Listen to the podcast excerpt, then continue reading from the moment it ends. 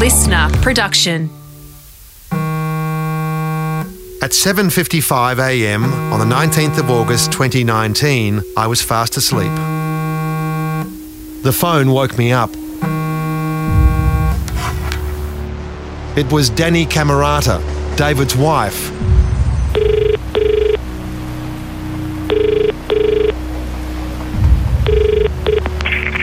Danny, Hi. hi, what's happened? Um, they've just caught John, John, Jonathan.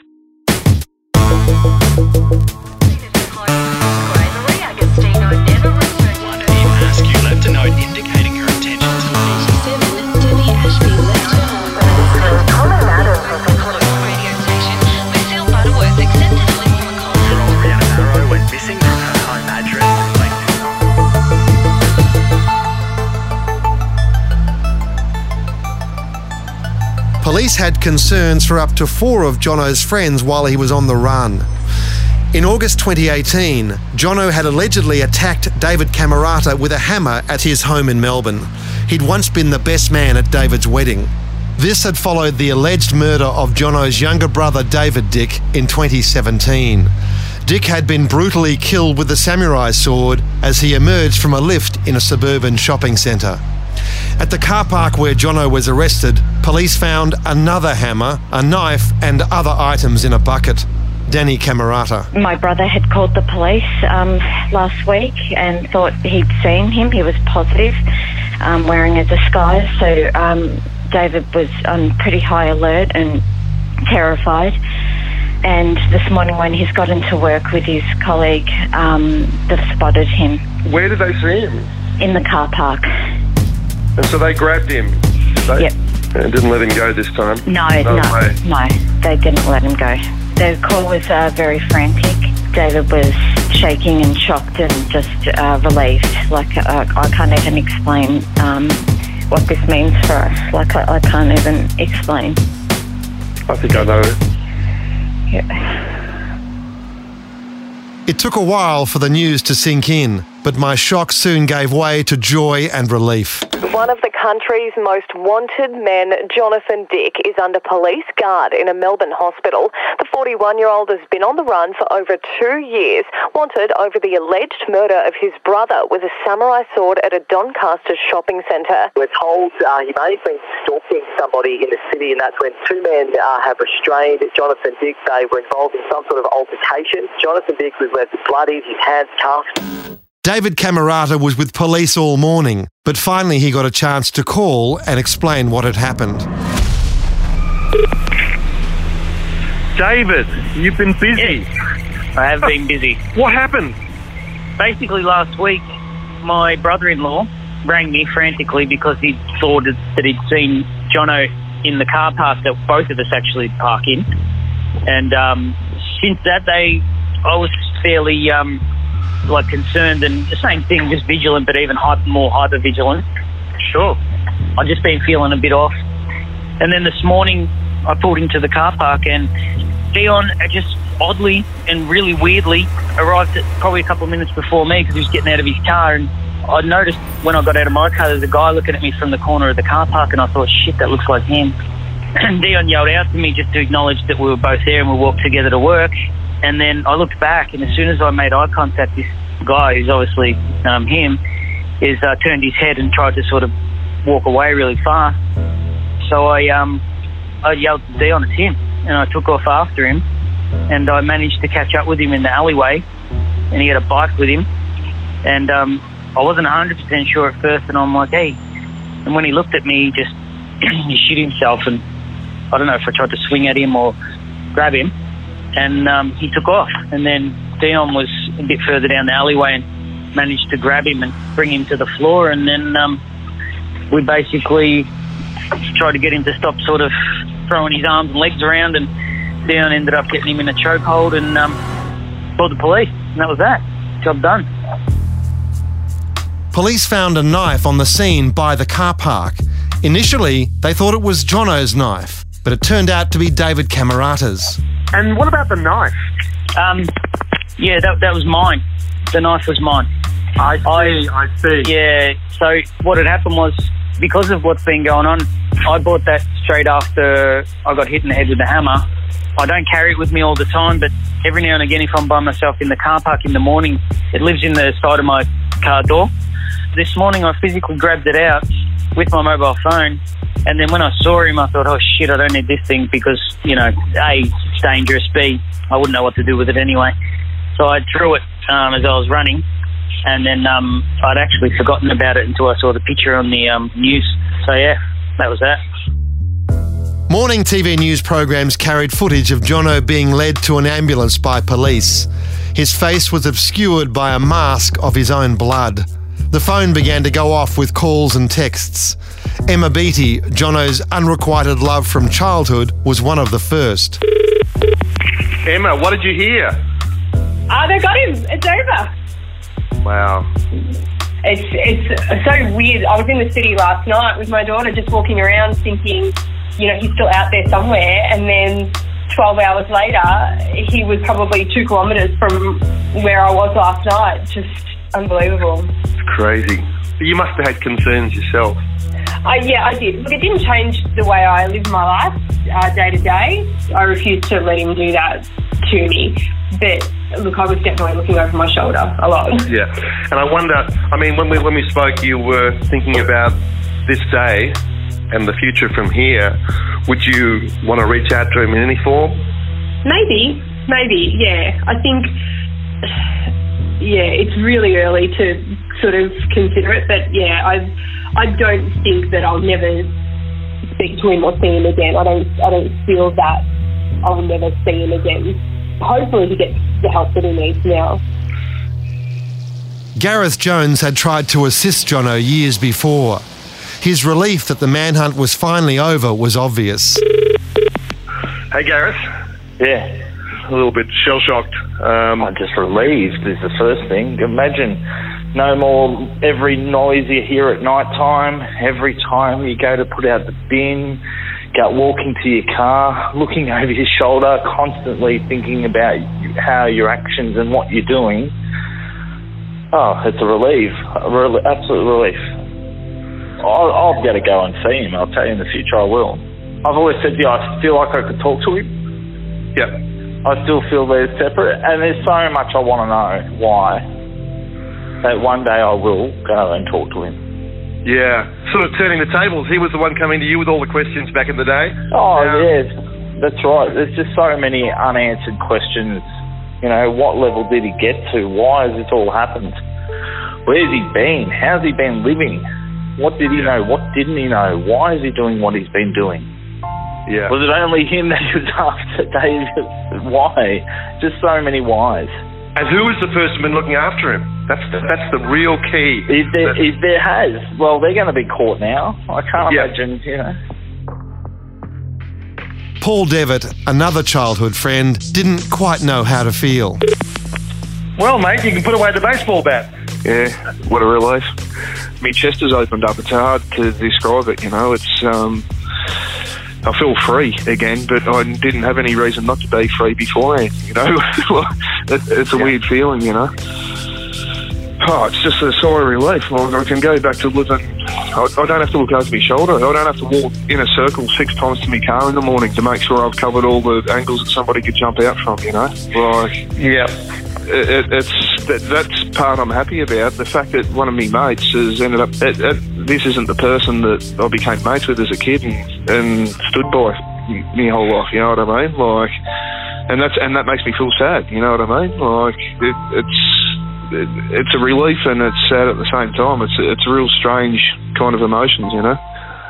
It's like a fucking one tough lotto or something. You know what I mean? It's the weirdest feeling. Like it's fucking strange. It really is, you know. Like I feel like I won something. Yeah, I don't know. I haven't, but I, I kind of have. I don't know. It's fucking strange, you know. This week was already looming large for David Cammarata and his family. Police were preparing to increase the reward for Jono from $100,000 to $1 million. New footage of the alleged crimes were about to be released, and David was nervous. So I tried to reassure him in a text message, saying that I felt this was going to end sooner rather than later. It was a strong feeling, but I had no idea it would come so soon. When people say things like that to me, it's not that I'm dismissive, but I'm like, oh yeah, I wish. And uh, this morning when I was sitting at the police station, when I sent you that message, I'm like, holy shit, he was right. So uh, you were you were spot on. I was telling Danny that how excited you were to come back and start getting it out there, and it's all done. What's left to understand is where Jono has been for the past two and a half years. I learnt that police believed his last camp was behind Rushall Railway Station, an inner city station that backs onto Merri Creek. It was a tent nestled up against the fence of a community garden. It was partially obscured by brush. It was just metres from a walking track and a busy road. How nobody noticed the fugitive's hut is a mystery. So here I am at the campsite of Jonathan Dick. It's on basically next to a walkway, a little rise just before a community garden here. It's a little lean to, pretty good serviceable tent, a little fire wood heap, empty bottles lying around, reflectors, there's food, there's a home hair kit I see, recently acquired, I guess to give himself the haircut that he had I've also learnt that Jono spent time in public libraries, reading newspapers and possibly accessing the internet to monitor the police investigation. The newspapers inside, the earliest I can find dates back to the last week of July. So it's um, he's come back to this camp in recent times, possibly in preparation for what he was going to do next. So there may be other camps yet to find. We know about Mornington Peninsula. We know about regional areas. Um, it could even be that he went back to Wallan somehow. Old places that he knew, possibly. I don't know. But certainly, this is not the only campsite. But what's remarkable here is all these people who came to this community garden over two years while this humpy was uh, standing apparently didn't see anything out of the ordinary. Um, that's remarkable, really. And they saw the guy coming and going. He had a bicycle. I mean, he wasn't that hard to distinguish. He must have been amazed himself that he could have lasted this long. His method was highly developed. He stole food from community gardens and dumpsters in the back of shopping centres. He'd taken clothes from charity bins and accessed homeless services at times. He moved up and down the train lines and used bicycle paths to avoid surveillance cameras. As the days passed following the arrest, it appeared less likely that someone was harbouring him maybe he wasn't being helped, and we have to come to this conclusion eventually, or at least sway towards it, that Gareth, Gareth Jones, might have been right when he said that this guy is living off the grid totally. And this is off the grid, I guess. Next to the railway line, there's a toilet nearby that you can have access to, which is good. It's fresh water, I guess. Public transport. Maybe after all, Jono had managed to stay at large all by himself. He'd ranged far and wide in the two and a half years on the run, moving from inner city Melbourne to regional areas, including the Mornington Peninsula.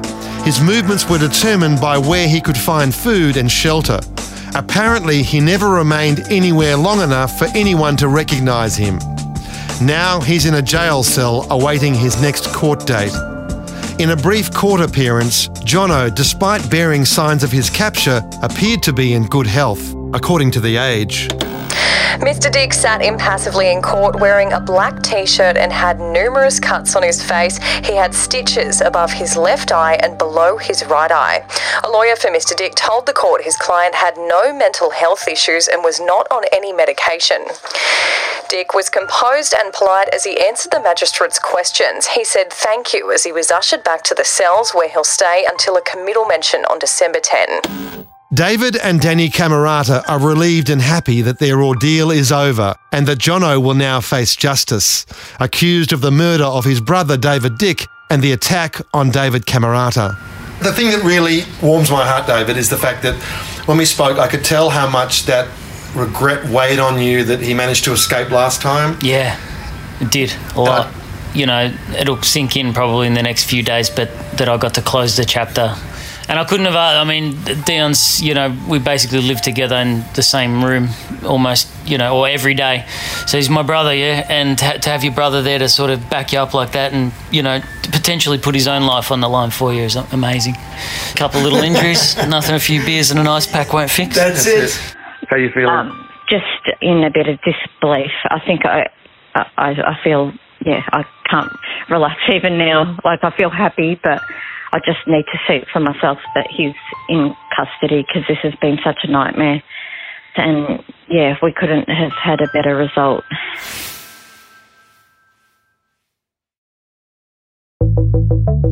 September 18, 2019, a month after David and Dion captured Jono, I got a text from Emma Beattie. It said, Hi Adam, Jono called me this morning. I'll call you on the way home. His court appearance, where he would indicate how he would plead to the charges he faced, was almost three months away on December 10. This would be evidence into his state of mind for investigators. After Jono was arrested, one of the detectives came to see me just in regards to a statement that I'd made a couple of years ago, and he sort of made a comment that he didn't think that Jono would want to speak to anybody. And it really just triggered my. Um, my interest and my curiosity, I guess, and I sort of thought, I wonder if he would speak to me. So I wrote him a letter. It was a really short letter, and it just basically said, if you want to call me, you know, I'd like to hear from you. I want to make sure you're okay. And I'm sorry that I couldn't help you when you reached out to me for help a, a few years ago. After two and a half years in the wilderness, here was a chance for Jono to be himself again. No longer the punisher on the run, he could be the personality that Emma once knew. When I answered the phone, he said that he'd called me because he'd only heard from me and his mum. He got my letter and he said that he had absolutely no interest in speaking to his mum, so he thought he'd give me a call. The last time Emma had spoken to Jono was a few years before he killed his brother. He'd been floridly psychotic then. He was delusional, saying he had an urge to kill people at random. In this call, he seemed fully coherent and rational. He sounded really confident, actually. He sounded very accepting of his situation. Kept just repeating over and over again, Yeah, I'm fine. Yeah, I'm fine. Did he talk about the arrest at all? About, about the guys capturing it? No, he didn't talk about the arrest. He did talk about how he he didn't have a TV for the first few days, and then he got a TV, and he said, "I saw Cammarata on the TV." David and I went on Channel 9's A Current Affair in the days after the arrest. And then he laughed, and it was a really it was almost like uh, just describe it as an evil laugh, like because Dave had done the current affair, which he really wishes he hadn't done. Yeah, I told him not to do that as well. yeah. Even though I was on it too, I was. I said I'll go on it. You don't have to go on it. But, but yeah, and they kind of boiled it all down to a dispute over a pizza. Yeah, and so yeah. it was kind of trivialised everything, wasn't yeah, it? Yeah, it was silly, and that's why I said that to Dave on the phone the other day. I said that whole thing would have been okay if they hadn't have just done that pizza thing that they did at the end. So where was he? Where was Jono? Well, the conversation sort of went like I said, you know, there are probably a few people that would want to speak to you. You know, I'm sure Gareth would like to speak to you. And he just went, why? What for? And I said, Jono, do you know that you are Australia's most wanted? And he went, yeah, I was just living in North Fitzroy. so I'm fascinated. How was he living? Well, I said to him, what were you eating? What were you doing for food? And he said, oh, restaurants throw away food all the time.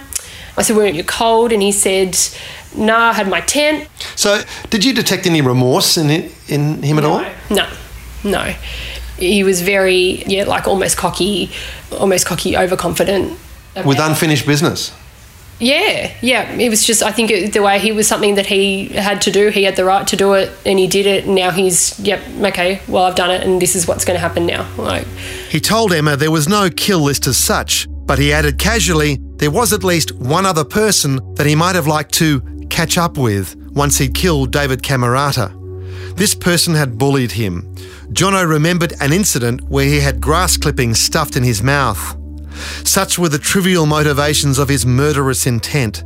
This was the Punisher talking, the vigilante from Jono's comic book fantasies, cold and merciless. Yet he was not delusional by any means. And he's prepared to wear the consequences. Yeah, I would say, yeah, he said his words were, well, I'm obviously going to be in here for a long time. So, yeah. And how did he leave it with the, with the phone call? What was the end of it? So, um, you get 12 minutes, and we were heading to 12 minutes. And so I said to him, if you want to call me again, you know, when you want someone to talk to, I'm happy to talk to you. And he said, well, I don't want to sound like a tight ass, but it cost me money to call you. So um, I kind of took that as, well, I, I, won't call you, but, uh, you know, if he, I think if he really wanted to know something, then he would call me. The call to Emma should have answered any question that Jono might rely on a mental health defence in his upcoming plea. He must have been aware the call was recorded and it would form part of the brief against him. Emma would be called as a witness if he were to plead insanity and opt for a life in a psychiatric hospital. I don't, actually don't even think Jono would expect me to tell anything other than the truth, really. You know, if I was there, that's what I'm there for, and I'm sure that he would accept that. And I think in a, in a perverse way, that's why he made the call. Yeah. Gareth's view is very clear. He says Jono would never, he'd be too proud to say that he had mental health issues. He would Yeah. construct a coherent cause and effect scenario where he was justified in doing what he, he did, you know, Yeah. and then cop the consequences. So I think the call is, is in line with that. I would agree with that. The days after his capture must have seemed a mixed blessing for his mother. Jono was alive, but the fact of David's murder had not changed. And as he told Emma, Jono was not contacting his mother. She wrote an email to supporters and friends, read here by an actor. To my dear family and friends, thank you. You all know that my son Jonathan had been on the run since he murdered my middle son David on the 3rd of February 2017. I have not seen Jonathan as the judiciary system is difficult for me to contact him. They move him at random. As you know, the media do their thing, but the graphic photos of my son was more than I could take. He has broken ribs, broken nose, stitches in his eye, but he is now being looked after and he is warm and being fed. Apparently, at the court hearing on Tuesday, he was polite, lucid, and quiet. She betrayed no anger at what Jono had done. There was no mention of the attack on David Camerata, nor any gratitude for bringing her son in alive. In fact, she portrayed her son as a victim. Those close to him had failed him. My heart bleeds for him, such a gentle soul who suffered in silence. The monsters in his head, as well as his bullying whilst at Whittlesea High School, where he was called Forrest Gump by some of his so called friends, in my mind, has been the ongoing confusion in his mind. His Whittlesea classmates were surprised to hear claims they'd bullied Jono and denied this, but they declined to comment on the record. Gareth said it was not Jono but him who was called Forrest Gump because of his awkward running style. I shall end this now, but one day I shall write a book on behalf of my sons, who I will never forego or forget. With my love and thanks, Carol. Jono's call to Emma erased any lingering notion of a new friend who'd helped him while on the run. Jono was just living in North Fitzroy as he told Emma. He wasn't working for cash as a plasterer or moving back and forth to regional areas as police had once believed. But how did this go on for two and a half years? What lessons could be learned from this investigation? I went in search of answers at Yarra City Council, which administers Jono's hideout at Rushall. I was directed to the council's homeless protocols, which provided much of the answer. It states that All Victorians have a right to be in public spaces, and generally staff should only approach a person sleeping rough if they appear distressed or in need of assistance. They are sheltering in circumstances that threaten the health and safety of themselves or others, or their behaviour threatens the safety and security of people around them or could result in damage to property or to the environment. So, if Jono did not breach these protocols, he could sleep rough in Fitzroy for as long as he wanted, according to the homeless I spoke to in the area. Council would have referred Jono to a welfare group called Launch Housing, which would have met most of Jono's needs. This is Mitch. They, they don't always find you if you're just keeping quiet and that. They'll get tip offs from police if they've seen someone sleeping somewhere like that, that just showing up. So a new one, they'll give them a call. Um, If the council cleaners have spotted somebody sleeping somewhere that they haven't seen them there before, they'll put in a referral to the, these guys at Launch Housing, and then they'll come out and um, have a chat to you and yeah, see what they can do. And A spokesperson confirmed that council was aware of Jono's tent, pitched just 50 metres from Rushall Station. Here's their statement to me. The site was not continually occupied. When it was occupied, Council referred it to our community housing partner to provide outreach services. Yarra Council was not aware of the identity of the rough sleeper in Rushall Reserve or the allegations against them prior to the recent media reports. As I had suspected, Jono had moved his camp within Fitzroy, perhaps to keep ahead of all the do gooders who were offering to help him. There are 23 sites the council monitors, the largest being the old Brunswick Street football ground in Fitzroy, about a kilometre from Jono's camp. There's a permanent camp in the back of the grandstand, a row of about 20 tents under cover, with a magnificent view of the Oval and the City of Melbourne skyline behind. And what about food? Oh, plenty of food. How do you get food? Plenty of places. Just down the street here, you can go to St Mary's. You can go there for breakfast, morning tea, lunch, afternoon tea. The food van's out every night. Do they ask uh, names or anything? No. No. No, no ID, nothing. Okay. Because when I went to Jono's little camp after he was he was arrested, in there were a whole bunch of packets of Coles things, like Yeah, you know, bread and so forth. Yeah, yeah. He wouldn't have need to, to steal that, would he? He could just No, be no, given no, it. no. Yeah, you can go get a food hamper. Food hampers, a lot of the time you'll need to put a name down for. If he's picked up a healthcare card from somewhere, that's all they ask for. So how much food could you get without giving your name? Do you think? Oh, plenty. Like you'll get a hot meal at least once a day, breakfast every every day. Yeah. So, courtesy of welfare, Jono had a perfect base while he planned his next attack.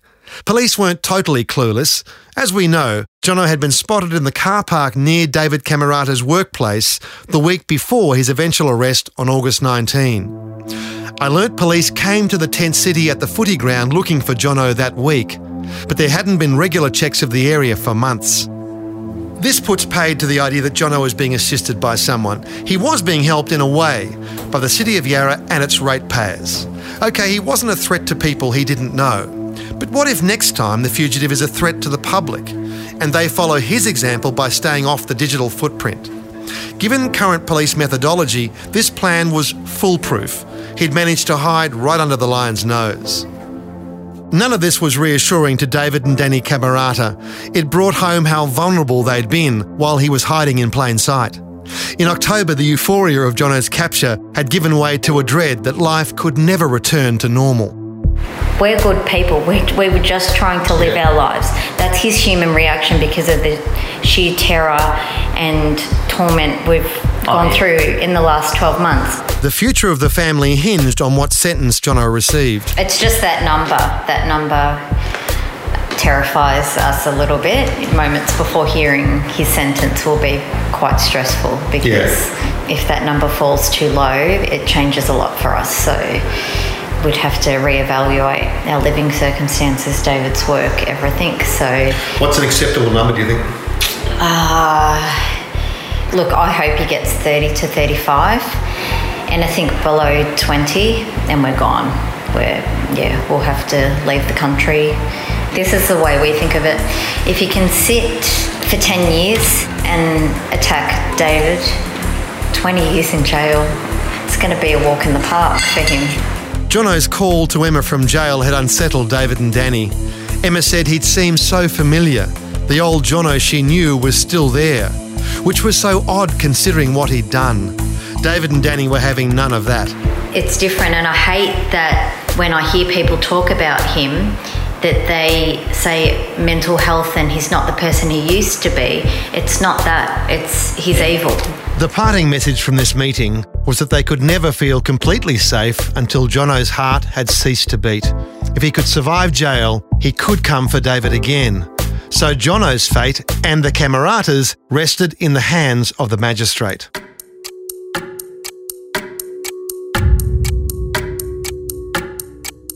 I attended several of Jonathan Dick's appearances in court over nearly a year. He appeared by video link. He was polite and cooperative. He seemed to follow everything going on. The police expected that Jono would spend up to 35 years in jail for the murder of his brother David and the attempted murder of his former best friend David Cammarata. There was no doubt that he was under the grip of schizophrenia when he committed these crimes, but the detailed and long term planning suggested he knew what he was doing.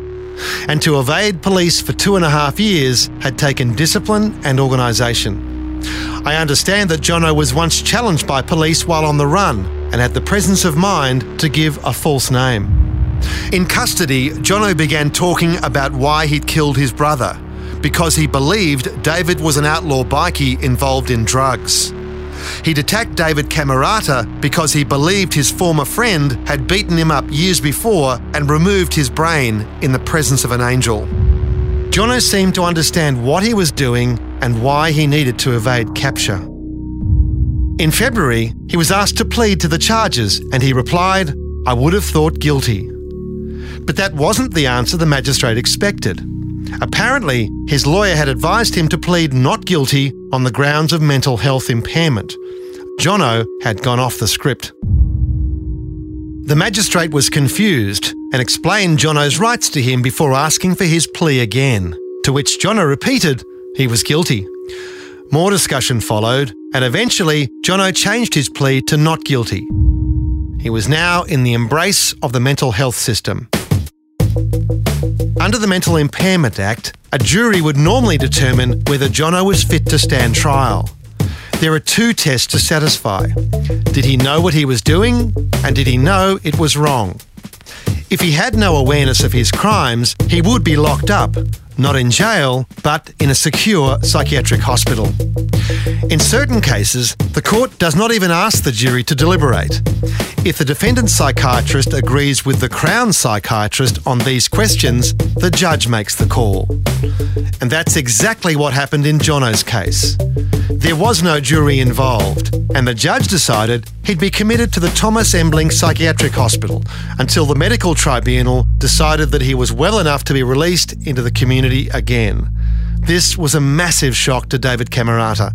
Obviously, with the way he functions and the way he managed to evade capture for so long, as well as the stalking behaviour, for that reason, he's, I believe, extremely dangerous and definitely not someone that you want out in the public. But I'm learning faster and faster that there's quite a few monsters that are walking around amongst us, and fingers crossed he probably won't ever again. But I'm not convinced at this point in time. And I think, you know, we're naive to the possibilities. You commit these awful crimes over a length of time, you repeat these types of offences, you get charged for it, but it still doesn't mean you're guilty of the crime. We don't know what the outcome will be, but there's two paths the criminal path or the mental impairment path. The mental impairment path is very concerning as a victim because we don't have an act that protects us like um, the Mental Impairment Act would protect him. I was uh, assuming that this process is about the people that have been affected and keeping the public safe, but you learn pretty quickly that it's more to do with rehabilitation and or his comfort levels more than anybody else's is what I'm starting to gather. A panel of doctors will assess Jono at regular intervals, and he will eventually be allowed day release unsupervised. If he continues to respond to treatment, Jono will be given his freedom again. David and Danny Cammarata have virtually no legal rights in all this, beyond the opportunity to provide a victim impact statement to the court. It's not the nicest feeling in the world. I mean, it raises a lot of questions about the future for us. I mean, we've built a family, business, house, community, friends, and you sort of look at those things and think they could be in jeopardy if the government departments won't give you any sort of indication as to whether or not he'll be allowed to sort of walk out one day. Well, then I suppose we have to put measures in place to keep us safe. As much as I don't like giving up and I'm not a, a runner, I'm certainly not going to put our family in, in harm's way at any stage. David's thoughts often go back to the day he and Dion captured Jono in the car park at his work, and he struggles to reconcile everything that's happened, even his decision to let Jono live. You know, I look back on things and I think, as horrible as it sounds, I, I look at that day and a couple of times that I had access to him, and thoughts run through your head of you could have finished it and ended it for good. It's horrible to think about, but you know, looking at what our future looks like, and not only that, the suffering that's happened with the kids and Danny and my ongoing nightmares and night terrors and things like that. I think the world would be a much better place if people like him uh, weren't around. Um, if people want to try and imagine what it's like to live like us, everyone is in lockdown and fearing this virus. So that's what it feels like. But this virus carries a knife and a hammer and hides around corners. So you can see how much COVID is affecting people's lives. Now, try and think what you would feel like if that was an actual person. Jono is safe and secure in a mental institution. Maybe one day his rampage and two and a half years on the run will seem like a bad dream to him. However, for David Cammarata, this ordeal continues. Every time he goes to sleep, the nightmares return.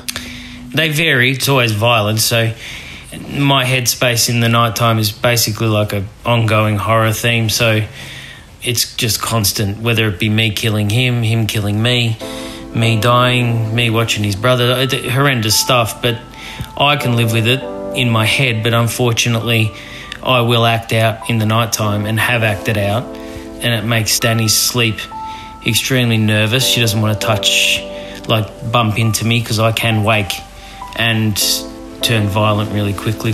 He he sort of wakes up in a state of um, fear Danny Cammarata told me many times she just needed a number, how long Jono would be locked up for. That would give her a sense of security. She doesn't have that now. I, I, kept on saying the word I want a number, but you know, it's just a word now that we want. Um, we we seek peace in our lives. That's all we want. I've said this before to the DPP and the police that I believe that the justice system is there to restore the victim's life as it was before they became a victim. It's not asking for much, I don't believe. I'm not asking for a death penalty. I'm not asking for anything. I just want peace for my husband. I want peace for my children and for myself.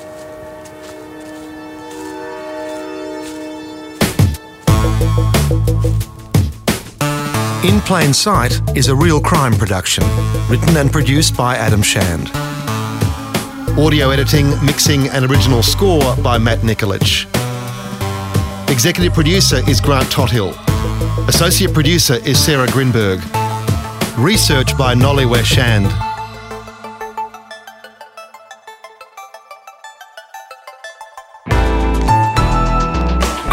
Listener.